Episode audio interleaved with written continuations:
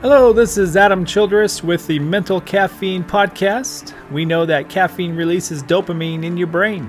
Well, positive, encouraging words do the same. So listen up because the best part of your day may be something you need to hear right now.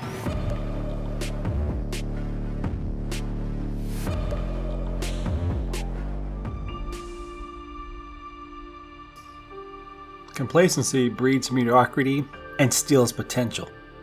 Step out of that toxic complacency mentality or attitude in the areas of your life and watch what happens with just a little motivation. Apply for the job you desire to have and don't stop. Add 15 to 20 minutes to your workout regime or start one. Date your wife more often and flirt with your husband.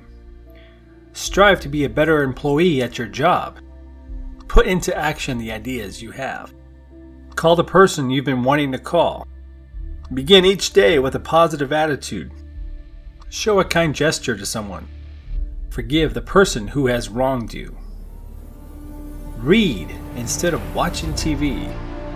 And spend more time with your kids and tell them how much you love them.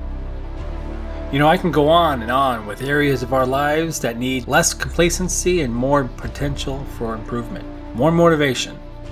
Don't just think you're the only one that will benefit from all this potential, but also it will influence those who are watching you step out.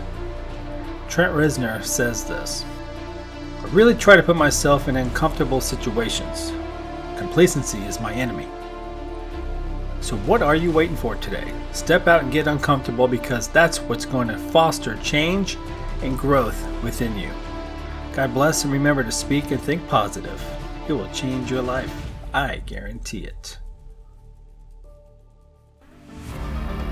Thank you for listening to the Mental Caffeine Podcast. I hope this stirred your heart and mind and brought a sense of enthusiasm and energy to your day.